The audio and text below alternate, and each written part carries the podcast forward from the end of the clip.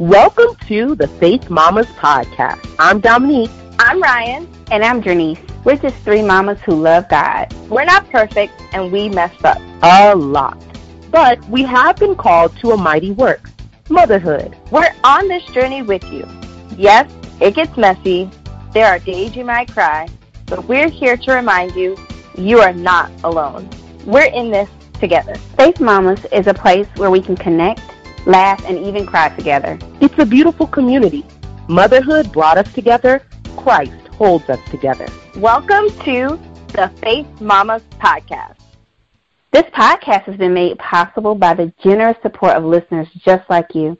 Become a Faith Mama sponsor and join us in spreading the message of hope, healing, and deliverance to moms across the world by visiting www.faithmamas.com slash sponsor. Hello, Faith Mamas, and welcome back to another episode of the Faith Mamas Podcast. We're so excited that you've tuned in with us this week, and we have got another great topic that we'll be covering today with a very special guest, Dr. Barbara, who Dominique will introduce a little later on in the show. Um, but right now, I'm going to kick it over to my sister, Janice, and she's going to give us a little information on the Bible Study Toolkit. Awesome. Thank you so much, Ryan. So Faith Mamas, if you have not already heard, uh, we have we're starting in our second month. That's right, February marks our second month of our Bible study toolkit. This month we're talking about surrender. Let me just tell you, we've only been through one week, and it has already been absolutely phenomenal.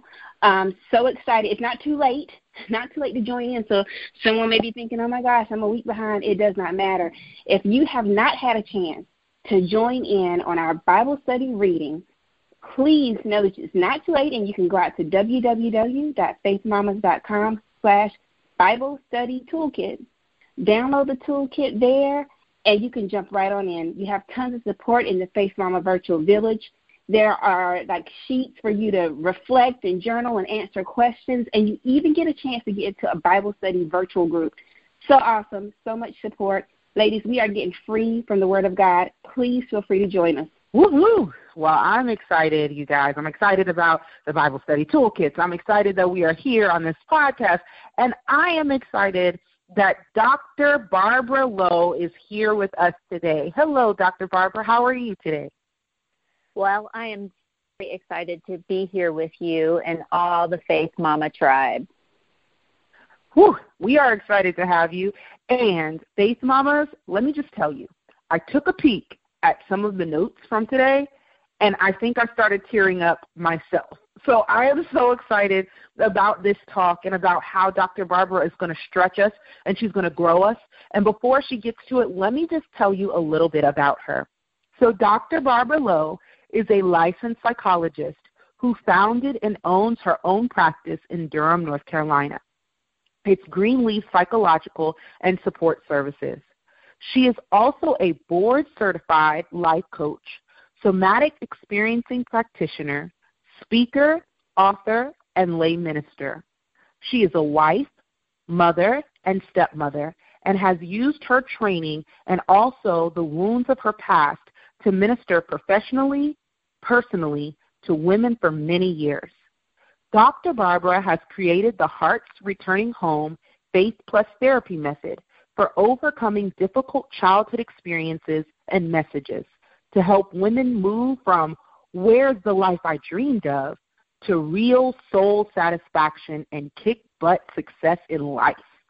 She offers blogs, blogs, podcasts, courses, intensives, and retreats at drbarbaralowe.com in order to move women into finally, here is the life I dreamed of. And today, she is going to be talking with us about hope for the dark side of motherhood. If that doesn't get you excited, I don't know what will. I'm really pumped. I know you're tired of hearing me, so I'm going to throw it over to Dr. Barbara, and I'm excited. I have my pen and paper ready to take notes. I hope you do too. So, Dr. Barbara, take it away. Well, I'm so excited to be here and to talk about the dark side or the hope for the dark side of motherhood. You know, when I say that, it does beg a reaction because to even think that there's a dark side of motherhood or to admit it is difficult, right? Because we want to see motherhood in a different way. So I, like many of you, dreamt of being a mother. Uh, I would say from about 19 on. I became a when I was 19, and after growing up in a very abusive household where my main abuser was my mother, I think something innately in me that just wanted a really good redo. I wanted to be a mom, a phenomenal mom, and have this amazing connection with my kids.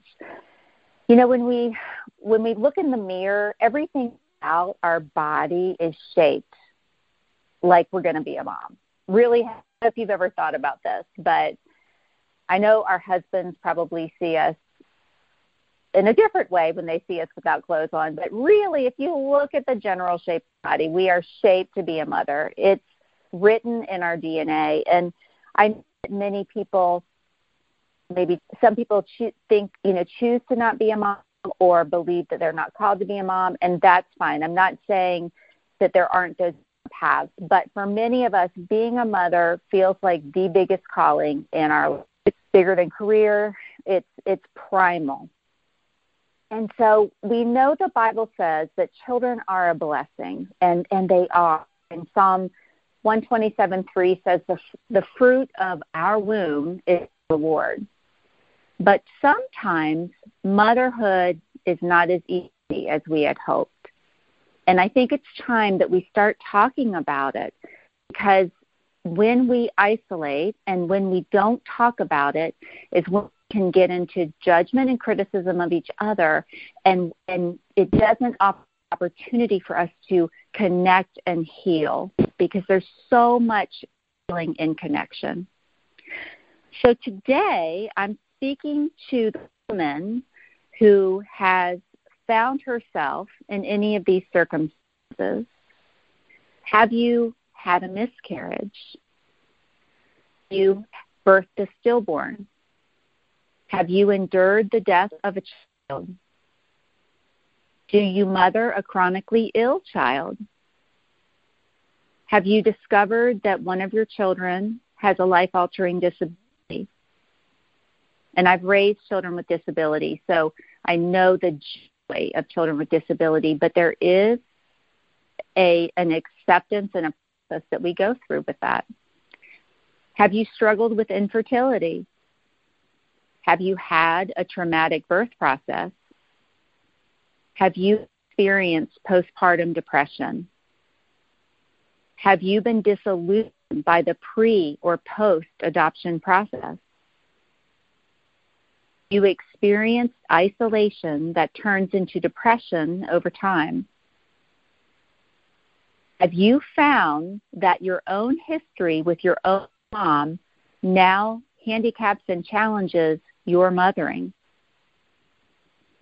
Have you discovered that connecting to a particular child is keenly difficult due to personality differences?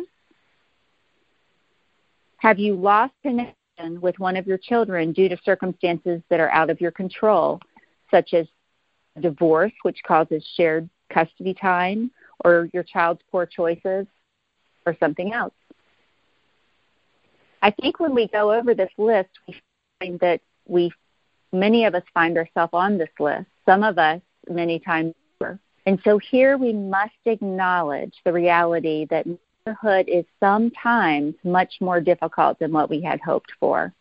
And I want to tell you that you're not alone and that it's okay and that we as faith mamas share this side of motherhood as well as all the good and blessed side.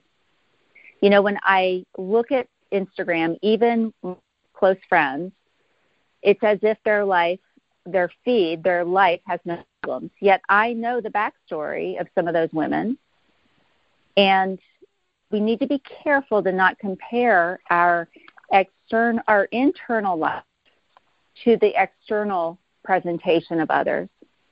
Because if we the surface, there are many struggles that many of us face. Dark side of motherhood is not commonly acknowledged, but it's incredibly important for us to light, light on, talk about, and support each other through.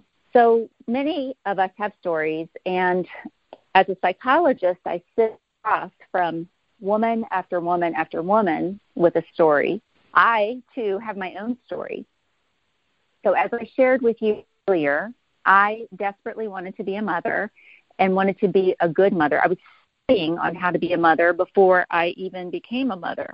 When I did, uh, when my husband and I did start trying to have kids, I had a miscarriage, and then nine months later, I was pregnant.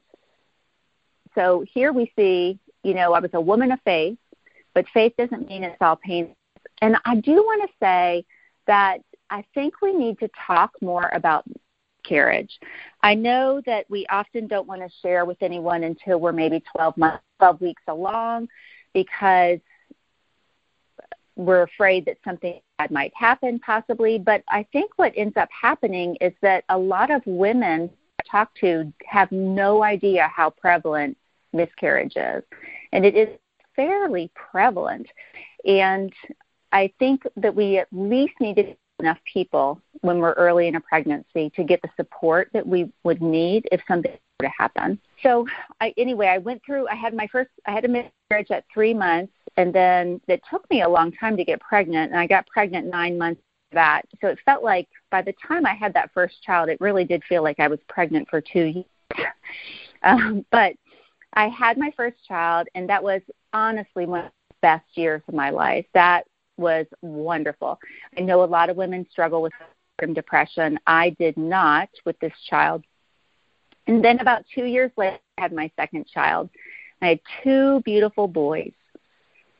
And a few years later, I was pregnant again, and I um, I found out that that child was going to have Down syndrome we we ended up needing to get some testing done, and we found out that uh, Michael, was his name, was going Down syndrome.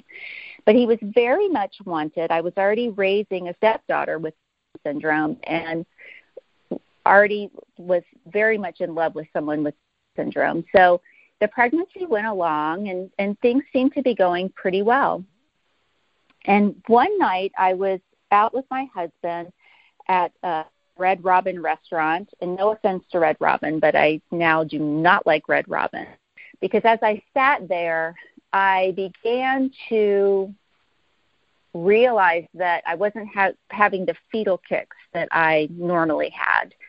And I couldn't tell as I shifted around if the baby was just kind of moving in fluid or if there were kicks. And I said, if this continues, I'm going to go into the hospital. And I read a devotional that evening, and the devotional, and My Utmost for His Highest, but the devotional was about a man who was a physician, and his son went away to war. And the son was away to war, the man served soldiers, and he would do it for free because his son was at war. And then he got a message that his son had died, and he became bitter. He stopped serving those soldiers. Well, shortly thereafter, he got a letter from his son. Apparently, the letter had been written and mailed before his son died. And he said, Dad, I appreciate everything that you're doing in serving soldiers, and I hope that you continue to serve them as unto me. And the father began to serve again. So I, after done with that devotional, it really stuck out, stood out to me, but I wasn't sure why. And I went into the doctor, and they sat me down like, oh, poor, you know, it felt like poor little uh, worried mom with her little ultrasound here. And I remember the look of horror on the technician's face when she was scrambling to find a heartbeat 36 weeks pregnant, and so I was pretty much full term. Well, as it turned out, Michael had passed away, and I had to birth Michael, and that was one of the hardest things that I've gone through. Just remember not wanting to be in my skin, not wanting to be in that room. If there's this feeling of, is there anything I can do to undo this and to make this right? But there was nothing I could do. And so I had to say goodbye Michael, and there these are this is one of those things where you can ask why, but there's good reason why. But I can tell you that I truly believe Michael is with the Lord, and Michael has served his purpose on earth, even though his purpose was only in utero. Now, as I share about Michael and I share what Michael has done in my life, Michael is serving us even now. So, even at the funeral, Michael was beginning to minister healing to people. Many people came up to me at his graveside funeral in Chapel Hill, North Carolina. So he is a Tar Heel. But many came up to me and said, I'm so glad you did this because I had a stillborn too and never told anyone. Or I had a late miscarriage too and never told anyone and never really dealt with it. And so that was the beginning of Michael's ministry. I have to share with you the last time I gave a talk was several months ago when Hurricane Michael was coming through literally outside the doors of where I was talking. And that morning I had read scripture that he who she who believes in me out of her flow rivers of living water. And when I looked up that word rivers, it literally means torrents. So here's what I believe. Even as torrents were, were forming outside of where I was speaking to a group of mothers, a Holy Ghost, a holy torrent of living water was out of me where Michael had become ministry. So I want to tell you that no matter what you're going through, whatever dark side that you are going through, that God can turn it into a beautiful place where rivers of living water will flow out of. Jesus himself had to touch death it wasn't by faith, I'm dying, but he really went down in smoke and ashes, like the mythical phoenix. The mythical phoenix is a bird that goes away, gets burnt out, and goes in smoke and ashes and flames, a real death. But the mythical phoenix, and this myth goes all the way back into Israelite culture and, and back primitive, many, many cultures. I think God put it there for us to learn from. The mythical phoenix is this bird that goes down, dies in smoke and ashes, and then looks to the sun, the S U N, and is resurrected. And from its tears, anyone can receive healing. And its talons are heavy enough, are strong enough to carry elephants. I want to say to you listening that you are the phoenix.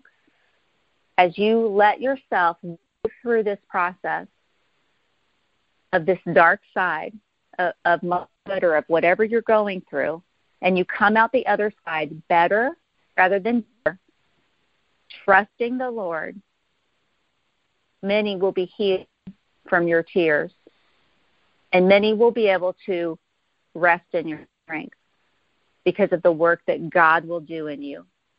Well, how do we how do we handle these hurts? I'm going to use the acronym MOTHER to give you a strategy for healing these hurts. I'm going to go through this quick, but I do want to say that I believe our hosts are going to offer a I have for you guys where I go over this a little bit more. M stands for meaning. When we go through a difficult time, we grapple with it to find meaning. And sometimes that meaning, just like Jacob wrestling with God, is a, is a fundamental character change. It is a holding on to God in struggle to the point where He must change your name, your very character and essence to be more like him and to bring you into your calling. Because Jacob's name change brought him into his calling. For me, my proclaim healing to others, and he expanded my capacity. And that's part of the meaning I found in Michael's death. O stands for others. We need to connect with safe others. We are not meant to carry our burdens alone, Galatians 6 2. We need to find safe others who will support us, who can show compassion, who are boundaries, truthful, consistent, good communicators, forgiving, and self aware. So these are some of the descriptions of safe people. Now, no one's perfectly safe, but we need to connect with safe people, and we ourselves need to work to be safe people. We also need to connect to God. I don't know if you're familiar with the story of Mephibosheth, but it's one of my favorite stories in the Bible. After Saul died, King David said, Is there anyone of Saul's house that I can be good to for Jonathan's sake? Now, Jonathan was Saul's son, and David and Jonathan were very close. Well, they said yes, Mephibosheth. So David went down to get Mephibosheth, who lived in a place called Lodibar. Mephibosheth had been dropped when he was a, a young one when it when Saul died, and he was lame in both feet. When David got there, Mephibosheth said, "What would you do with a dead dog like me?" He had a very poor self concept from everything he'd been through, and David said, "You shall eat in the king's house the rest of the day of your life." And the scripture says he got back all his fields and everything that Saul had owned was restored to Mephibosheth, and it says he ate at the king's table all the days of his life, even though he was lame in both feet. Well, here's how that ties to your connection with God. God wants you to eat at his table every part of you, even the part of you that's lame in both feet the weak parts of you, the angry parts of you. God is not mad at you. He's seeking and he's seeking all parts of you. You think about the woman who had nine had a hundred coins and lost one of them. Ninety nine wasn't enough. She had to find the last coin. And God is saying, I want every part of you at the table of healing, connection with me, even that part you're trying to suppress that part you won't show anyone and that seems lost. I want to connect with that part. T stands for talk. We need to talk about it. We need to talk about our hard experiences, and we need to provide for each other non judgmental acceptance. H stands for honesty. To be honest with ourselves and with others we talked earlier about the phoenix and we talked about Jesus. It was a real death. It was really painful. And we need to be honest about it. Then we can experience the resurrection power together. E stands for expectation. We are to put our hope in God and find His goodness and see His goodness daily. God really is good all the time, even when we don't understand it. And when we are having those hard days, sometimes to create goodness in our lives by just doing something fun. And lastly, R stands for refer. We need to know when to refer ourselves or, or another person for professional help. There is so much good help out there like to say if it's affecting daily functioning in an ongoing way, it's probably beyond everyday help or you know pastoral care help or um, group leader help. It's probably something that needs professional help. I want to end with a song lyric by Shawn McDonald. You will all be glad I'm not singing it because I don't have that gift. the song Rise, and this I say prophetically over you. Yes, I will rise. Actually, I'm going to change this to you. Yes, you will rise. Out of these ashes, rise. From this trouble you have found and this rubble on the ground, you will rise. Because he who is in you is greater than you will ever be, and you will rise. Thank you so much for tuning in to part one with Dr. Barbara. Tune in next week as we dig into some questions and get even deeper into the hope for the dark side of motherhood.